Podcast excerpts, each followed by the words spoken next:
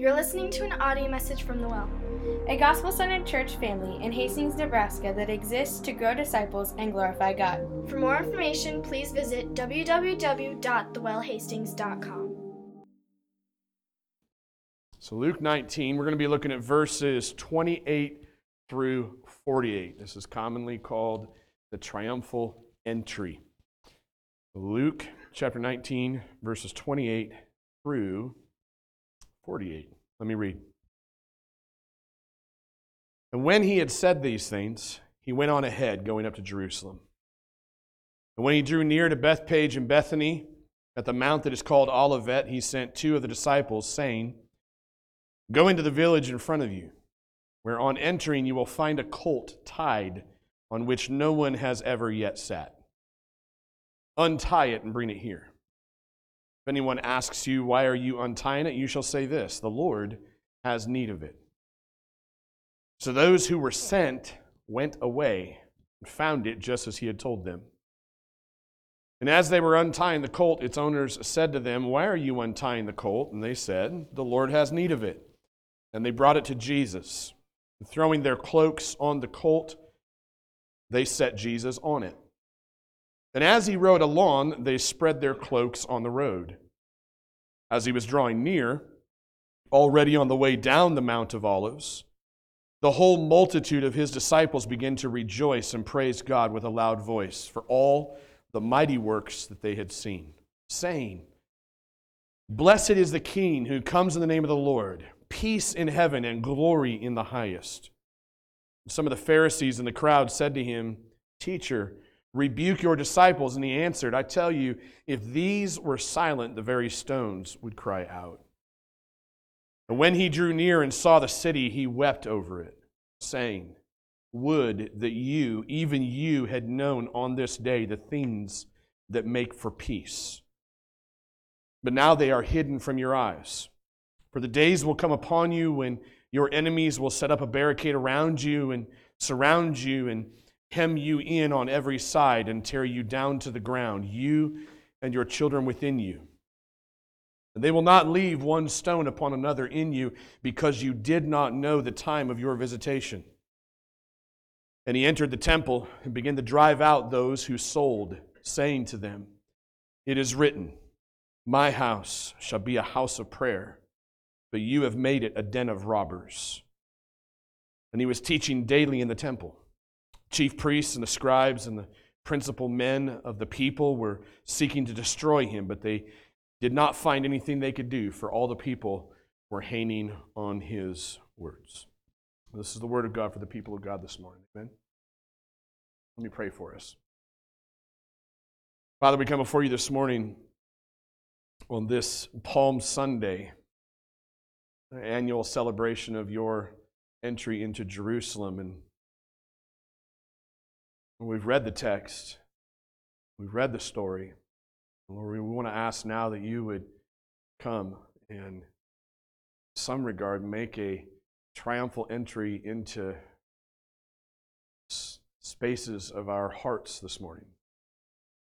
Or that your spirit would be powerfully present, that you would open up some of the dark spaces of our hearts, some of the, the places where there's some closed doors and dark corridors, so to speak, that you would come and ride triumphantly into those spaces and do a transformative work in us. Or that you would help us to hear from you, to hear what you would say to us if you rode into town today. Trust that you'll do that and then some. In Jesus' name, everybody said, Amen. So I often wonder uh, what Jesus would say if he uh, rolled into town today. You ever, you ever wonder that? If Jesus just like showed up what he would say to all of us. He just came walking through those doors right now. Um, I don't know how much listening would be taking place by us. I might be more like face first on the ground in front of him, maybe. But I just, I, I, I often envision what it would be like if he like you know rolled into our church gatherings or into our city or into our our homes even um, what he would say Today is Palm Sunday. It's the day when the church historically celebrates Jesus' triumphal entry into the city of Jerusalem. It's, it's kind of an episode that's always fascinated me a little bit. Um, when I read it, um, because it's referred to as his triumphal entry, right?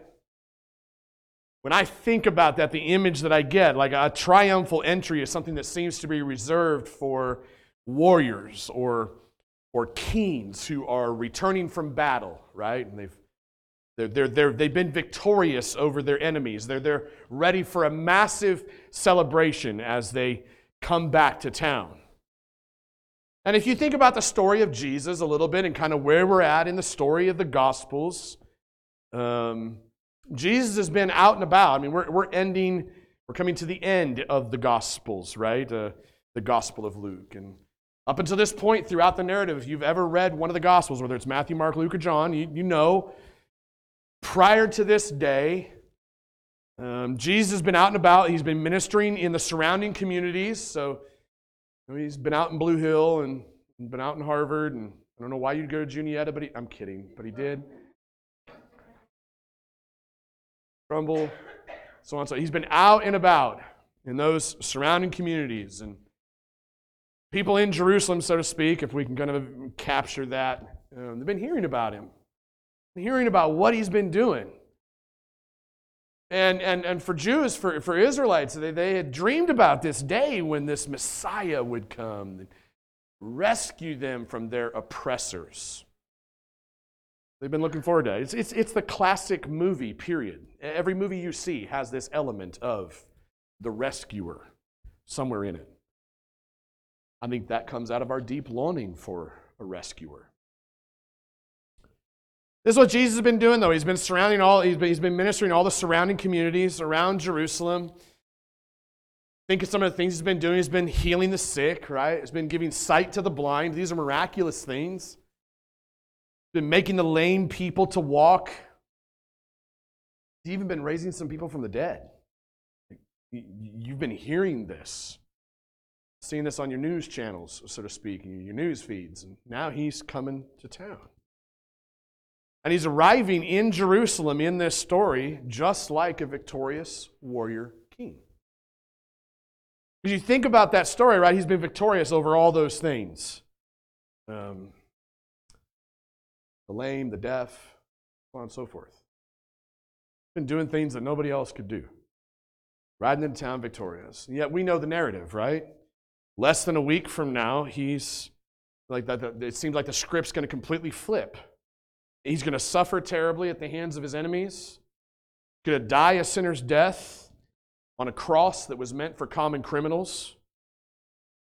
What happens over, over the course of the coming week is it's going to appear as though this victorious warrior king is a fraud. That's the way it's going to look come Friday. It's going to look like he was a fraud who died a common criminal. He's going to come into Jerusalem today on Palm Sunday, the, the victorious warrior king, to shouts and praises of his followers who have been watching what he's been doing. And in less than a week, everybody around him is going to be saying, Crucify him. And all of his disciples are going to abandon him and reject him. And one's going to deny him completely, right? Turn him over the script is going to completely flip. We know that. We know that that's what takes place over the course of the next week. But we also know that, that that's not that's the apex of the story in some regard. Because the apex of the story is sandwiched right in between, or kind of wrapped up between uh, Good Friday, right, and Sunday morning, where you have the horror of the cross, this bloody, gruesome, brutal, horrific thing that happens on Friday, that thing that, that provides salvation for sinners, that is not the end of the story. That gets ratified by what takes place on Sunday when they find the tomb empty, right? So we know today, standing here and, and examining this story, we kind of know the story. Beautiful thing. So the triumphal entry of Jesus on Palm Sunday, I think, is about so much more than his victories in his public ministry up until this point. It's actually, I think, a foreshadow of what's going to take place a week from today on Resurrection Sunday. So, with all that in your minds, right, get some of that context built. I want you to return to that original question. What do you think Jesus would say if he rolled into town today? if he, if he rolled into our churches, if he rolled into our communities, our homes, and I, I'm just going to lay my cards on the table and, and say, I, I think that some of the things that he says in the text that we just read are some of the things that he would say to us today. I think he would say, Do not remain silent. I think he would say, Understand the cost of peace. And I think he would say, Drive out the thieves among you. Pretty basic, pretty simple. I want to look at them each one at a time. First, I think he would say, Do not remain silent. When you look at the text, right, verses 28 through 40, what does Luke tell us? He tells us that Jesus sent two of his disciples to find a donkey. What's a donkey? Well, it's a beast that's designed to carry a, bur- a burden, right? Um, and there's lots that we could uh, dive into uh, throughout this. We're just really looking for what Jesus said and how that would translate to today. But he sends his disciples to find the donkey. It's a beast that's designed to carry a burden that had never been ridden. So you could say an unbroken donkey. Um, I don't know if you ever run rode an unbroken animal, period, but an unbroken donkey, they're stubborn. Uh, I rode unbroken horses before. An unbroken donkey doesn't sound like well, sounds like a wild ride. He sends his disciples to get this donkey so that he can ride it in Jerusalem as the victorious king. And you know, he goes up and over the Mount of Olives, and as he's riding down the Mount of Olives into Jerusalem, all of his followers are following him. If you can envision the situation, envision what's going on. All of his followers are, are right along with him and they're, they're rejoicing loudly, right? They're, they're praising God because of everything that they had witnessed in Jesus' ministry. And what are they saying? Look at, look at what they're saying. They're saying, Blessed is the King who comes in the name of the Lord. Blessed is the King who comes in the name of the Lord. Peace in heaven and glory in the highest. This, this is a this is an awesome praise and worship gathering that's moving down the side of the mountains, the way I envision it. And as that's taking place, as that's happening, some of the local religious leaders, if you haven't figured it out yet in the scriptures, the religious leaders are the bad guys. Okay? If you go back to all the ways we tell stories in movies, um, the good guys are the guys with the white hats, the bad guys are the guys with the black hats. These are the bad guys. Um, today, the way we tell a story, it's kind of flipped and changed. We oftentimes make the guys with the black hats the good guys. I don't know how we do it, but we do. In this case, religious leaders, they got the black hats on, the bad guys. These local religious leaders, uh, they come to Jesus and they're trying to get Jesus to silence the crowd. And you notice what Jesus says, right? He says, Hey, if these were silent, the very stones would cry out. If these were silent, the very stones would cry out. So, again, think about what's happening here. Jesus riding into town. is not only the current champ, he's been victorious in causing the deaf to hear, he's been causing the blind to see, he's been causing the lame to walk, he's been causing the sick to be healed, he's been causing the storms to cease. He's been causing the dead to rise again, just as the prophets had foretold. The reigning King of Kings, the reigning Lord of Lords, he's coming into town and his disciples are going absolutely ballistic. They can't be silenced. Why? Because of what they witnessed. Think about that. They won't shut up. They can't be stopped because they've witnessed the miraculous. God's enemies want what God's enemies always want to silence God's people. Jesus says, Hey, even if you could get them to remain silent, the stones would throw a rock concert. And he's not talking about the Rolling Stones. Stones would throw a rock concert, right? Which points to the fact that he is the King of Kings and the Lord of Lords. He's the creator. All of creation was designed to praise and worship the creator. We are silent. Creation will still worship I want you think about this though. Can you imagine? Can you imagine this whole scene in silence?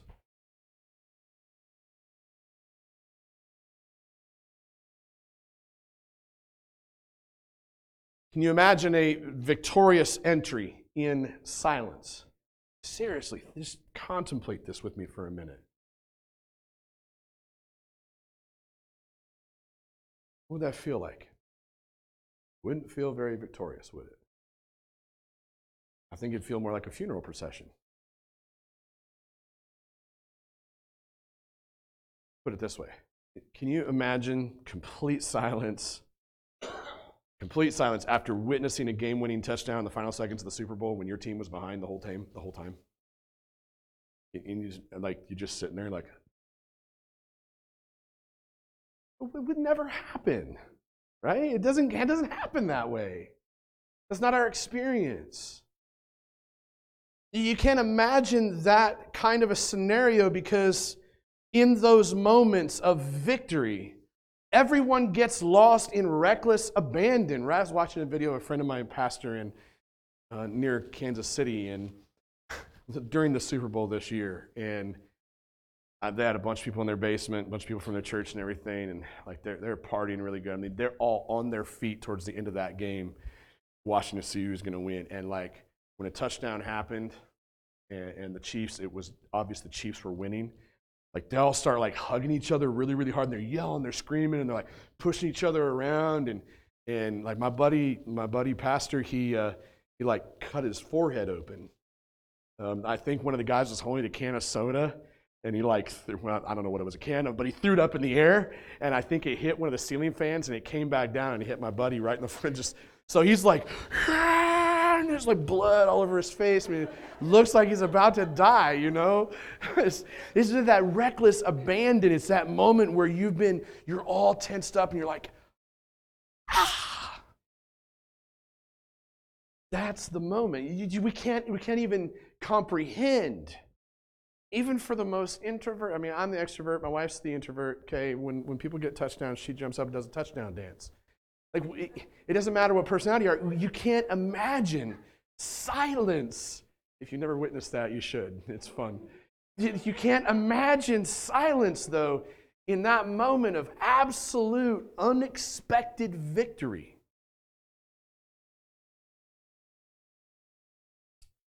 So, the essence of worshiping Jesus is getting absolutely lost in reckless abandon because you have personally experienced the power of the cross and the empty tomb in your life. Can I say this again? Because sometimes I think, I think what happens um, for us in, in our lives, and, and listen, worship is not just singing songs on Sunday morning. This is your life, this is your lifestyle. Living wholeheartedly after God desiring to bring attention to Him and His name alone in every aspect of your life. These are different ways that we would express what worship really is outside of just singing songs.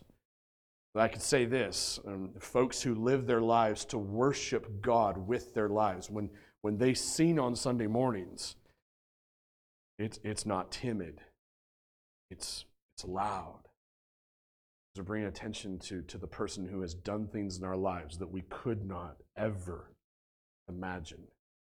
And what's happening in the moment of that experience as you are experiencing the, the magnificence of God, the greatness of God. It's, it's as though you're standing in front of the Grand Canyon as a little child for the first time. Something along those lines, so hard to wrap our minds around, I think, this picture. I think the essence of worshiping Jesus is absolutely getting lost and reckless abandon. And it's, it's, it's moving away from sin and moving away from hiding and out into the open.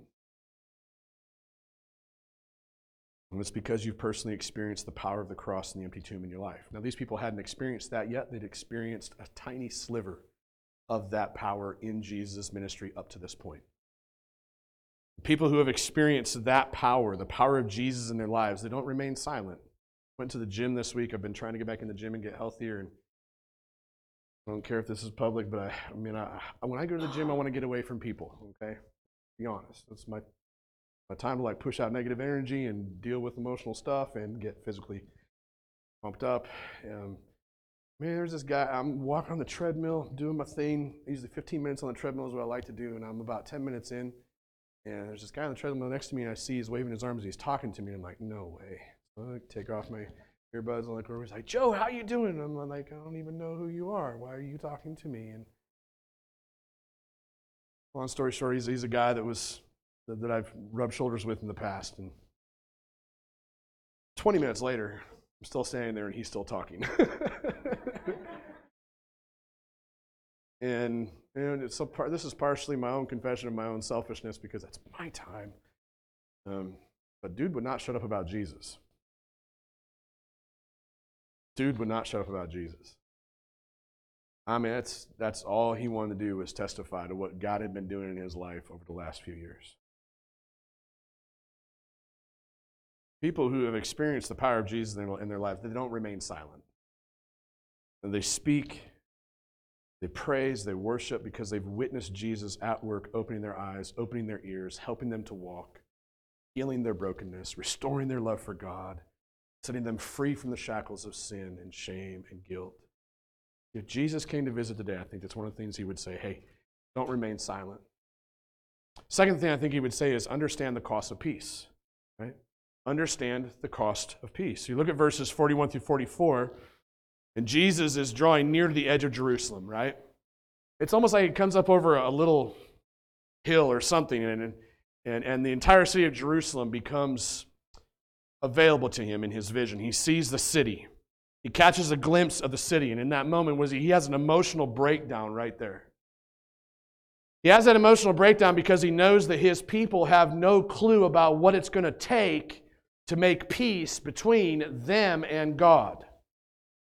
They're spiritually blind to their sin. They're spiritually blind to the holiness and the greatness of God. They, they have no clue about what's going to take place at the cross of Calvary in less than a week. They have no clue that their rejection of Jesus is going to result in future judgment and annihilation of the city as it gets destroyed in less than a few years. I mean, it's almost, I think, like Jesus is literally saying, Hey, I, I wish you would have known. I wish you would have known on this day the things that make for peace. Because you didn't know the time of your visitation, you didn't know who I was, you didn't recognize me as your suffering Savior, because you did not trust and obey me. The day is coming when your enemies are going to surround you and they're going to destroy you right down to the last child. That's exactly what happens in a few years. It's almost as though Jesus is saying, I wish you could understand the cost of peace. I think it's somewhat easy, relatively easy for us to understand a longing for peace, isn't it? You know what it's like to be conflicted deep down inside, be full of worry, doubt, fear. We know what it's like to live in a world that is constantly at war, a world that is constantly divided, a world that is constantly arguing, one that is constantly in turmoil. I think that the polarization in our world in recent years, what we are experiencing as, as, as a human race, I think in the last few years, uh, it feels like everything has shifted into overdrive, doesn't it? Maybe it's just that I'm getting older, but it feels like things have shifted into overdrive. I know every generation has said, hey, we're living in times such as we have never seen before, but it feels from a human standpoint like, that, like that's true. How beautiful would it be? How satisfying would it be if all of the animosity in our world, all of the enemies in our world right now could find true peace with one another? I mean, I, I try to capture what true peace feels like. And maybe you have your own way that you experience that. For me, maybe it's 95 miles an hour on the back of my bike. Probably should confront me on that, I suppose. But for you, maybe it's a, the cabin in the woods, or it's the lake, or it's the walk with the dog, or the friend, or I don't know where your moments of peace are, where you find that, but I think all of us have our own ways of escaping from the conflict and finding a moment of peace. How satisfying would it be to like see that just across the world? Like that. True peace. And, and I'm not talking about the kind of peace that we do experience in this life, like we just talked about, the kind of peace where that conflict gets set aside or the differences between enemies get set aside just for a, a brief moment or a short season. And then you wind up taking up arms again or you wind up getting off the bike or getting away from the cabin and you come back to all of the conflict and all of the turmoil, and you're back in it again, and you feel it tearing at your soul, right? It's not that kind of peace. It's not the kind of momentary peace that I think we're talking about here in the text. I think Jesus is talking about the kind of peace that absolutely, completely dissolves all of the differences and all of the conflict, all of the turmoil for all of eternity. That's almost incomprehensible for us. But I think we long for it deep down inside. We, we were created with a desire for that. It's a very godly desire. This is the kind of peace that Jesus says he wishes his people understood, the kind of peace that has been eternally dissolved. That's the essence behind the language this was written as he says it. It's the essence of the context of the story of where he's headed to the cross. He's not talking about peace between humans necessarily. Remember that.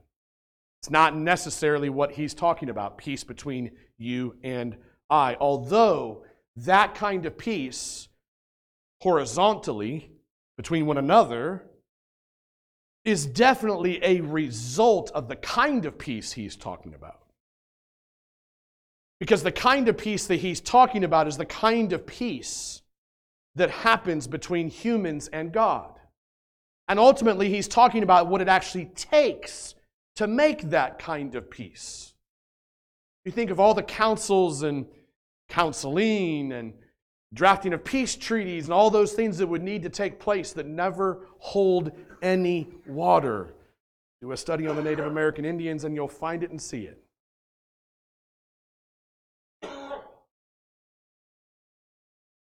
Think of what it takes to quote unquote make peace between humans here, and, and you know it doesn't last. You look at what it takes to make peace between humans and God, and you start to get a different picture of what true peace really is and what Jesus is talking about. Humanity's sin, our sin, your sin, my sin, it makes us enemies of God. And the only thing that's going to make peace between you and I and God, between humanity and God, is the cross of Calvary that's going to happen in less than a week.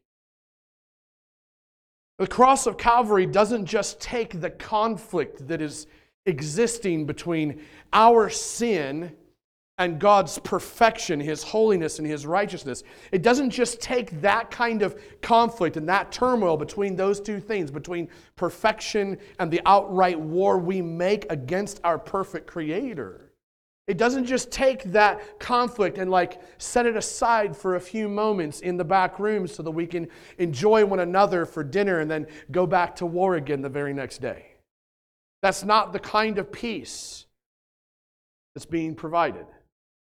The cross of Calvary is like a spiritual weapon that completely vaporizes the presence and the power and the penalty of our sin. And then, it, and then at the same time, it translates all of Christ's perfect holiness, right? He, he, he took all of our sin and the penalty and the presence of it and the power, and he took it upon himself at that cross as though all of God's wrath his complete just wrath was laid upon the back of Jesus as he died.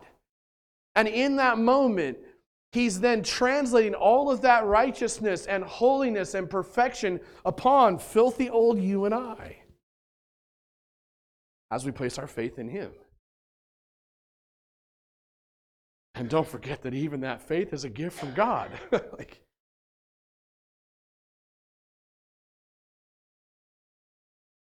All of that's happening so that we can sit at the same dinner table with our good Father in heaven for all of eternity in an inseparable relationship of unconditional love. I think if Jesus wrote in here today, I think he would say, Hey, man, I hope you understand the cost peace. Because it cost him his life. Third thing that I notice uh, in the text that I think Jesus would say is I think he would say, Drive out the thieves among you. Drive out the thieves among you. Look at verses 45 through 48. As Luke tell us, tells us that when Jesus does arrive in Jerusalem. He goes into the temple. What does he find there? Finds a bunch of thieves selling stuff for a major profit. And when he finds them, he drives them out. And what does he say? Most of us have probably heard this before. It is written, My house shall be a house of prayer, but you have made it a den of robbers. And then what does he do? It's not just like mic drop and walk out the door. Okay?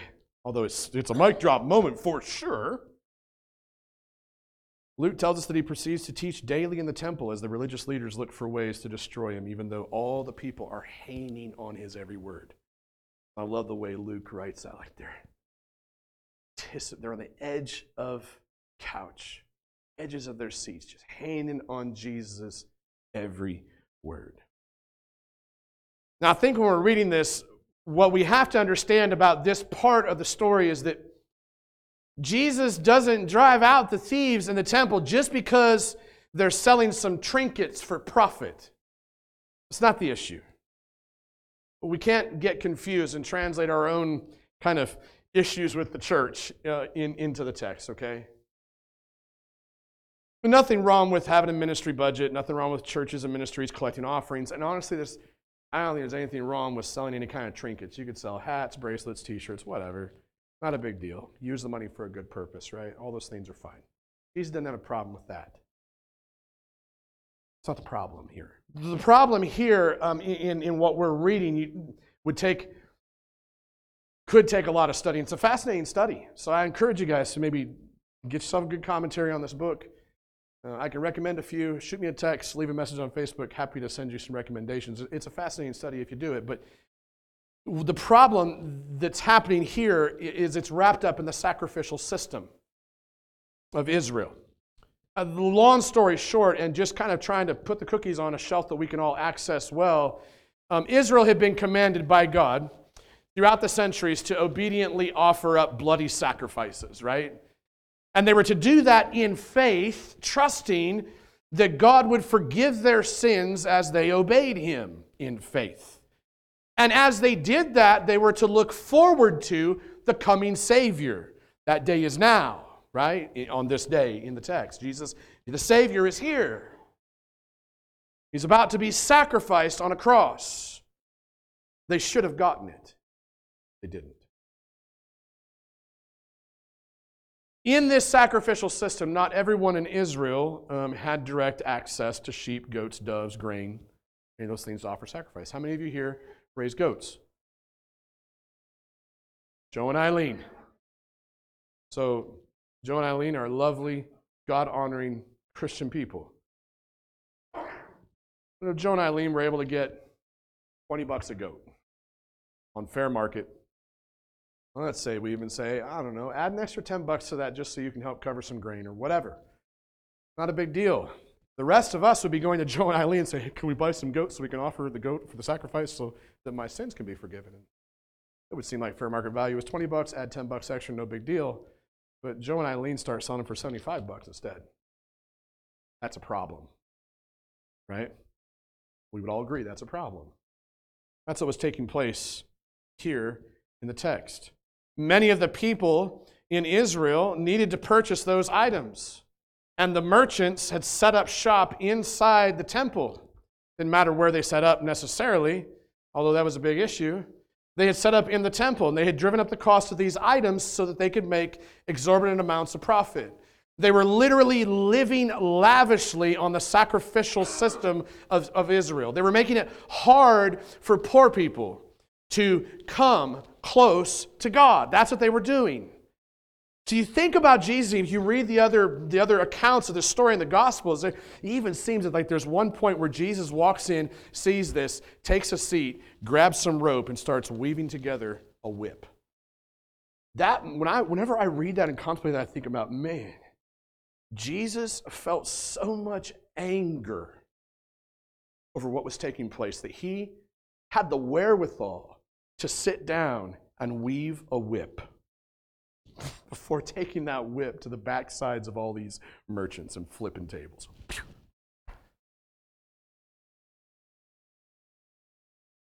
these people had turned salvation into a personal get rich quick scheme.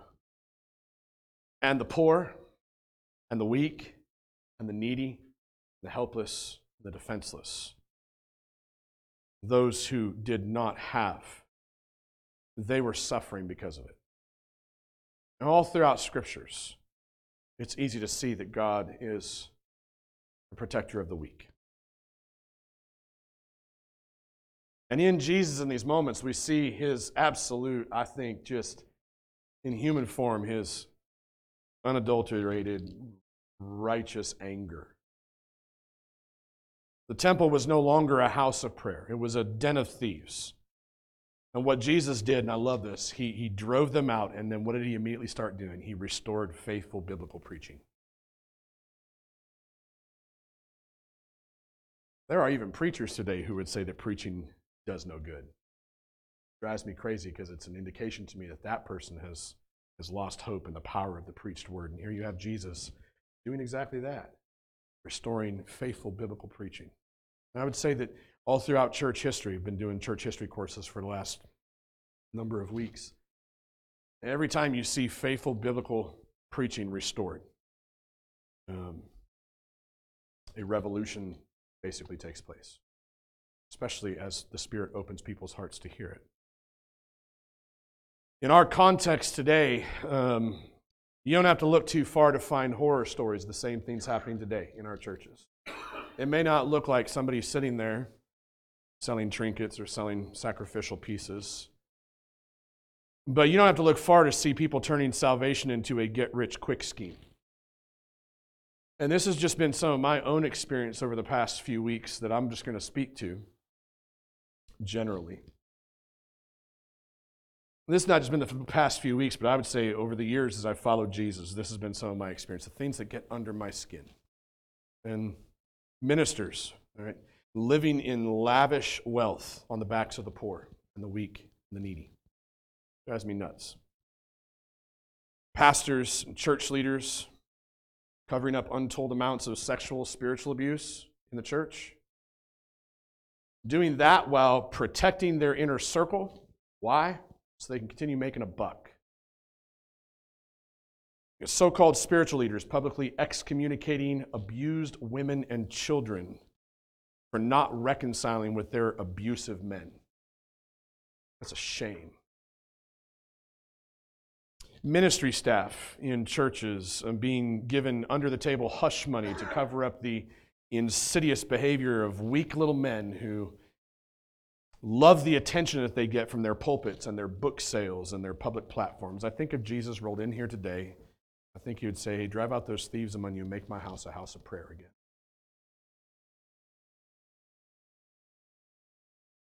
I want to add, finally, if I could speak personally to that and name names, I would.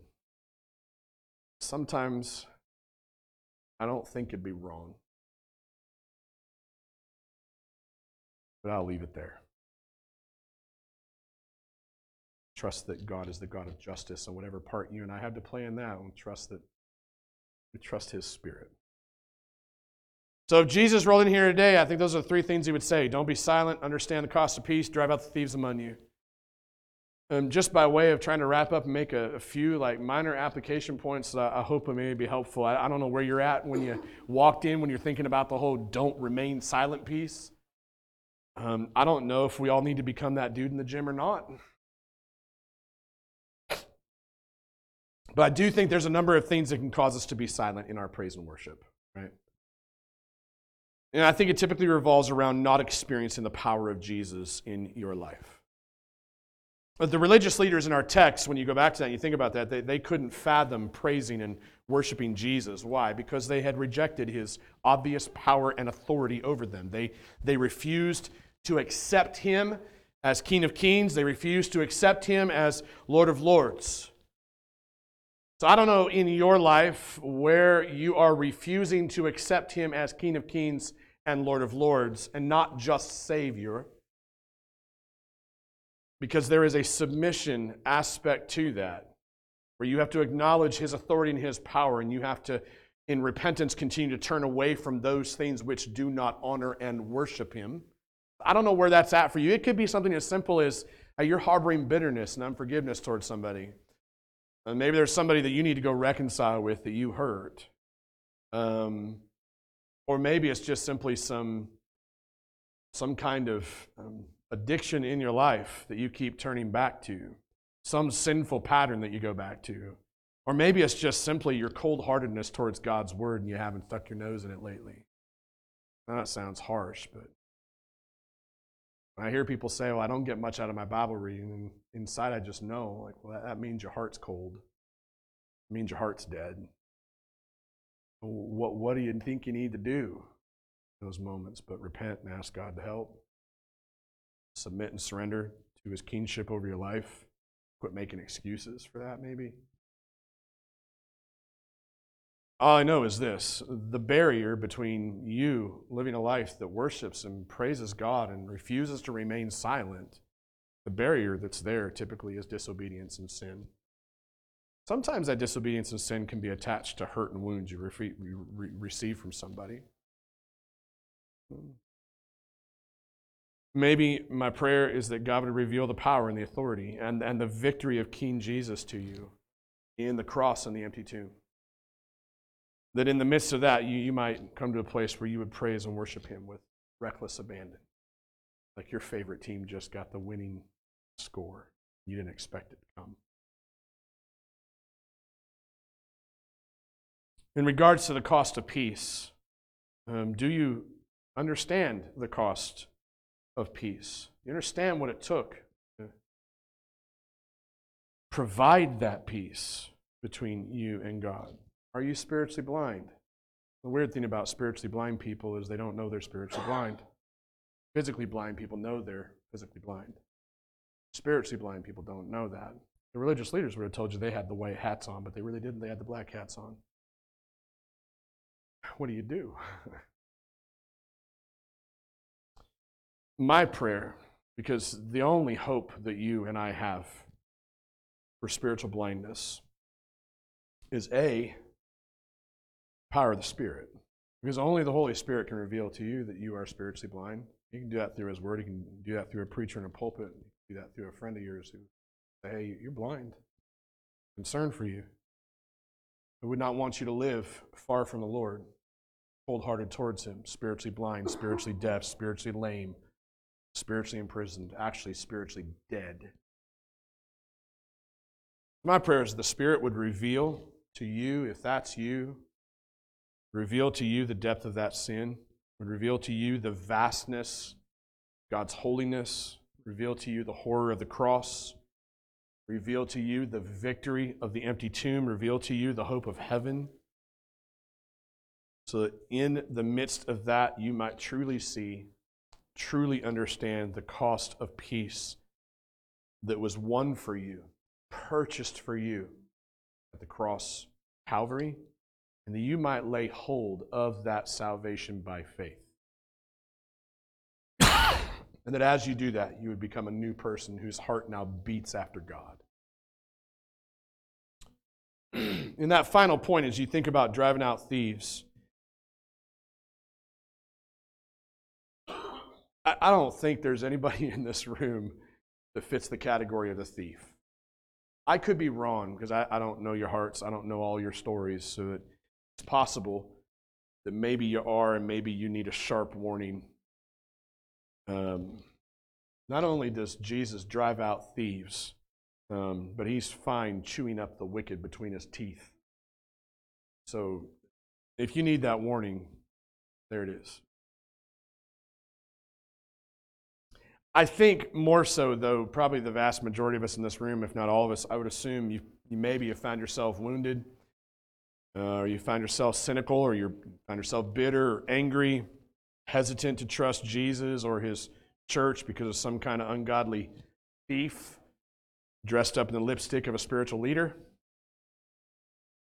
My prayer, uh, my prayer for you, if that's you, is that the Spirit would remind you that justice has been served at the cross. Now, the crazy thing in the midst of that is that justice has been served at the cross for even the worst of sinners. So that means the worst of abusers who then, if they repent, can attain the same salvation by faith, by grace through faith that you and I have. But justice will ultimately be served upon the unrepentant for all of eternity. And I think in that you can find comfort and healing hope.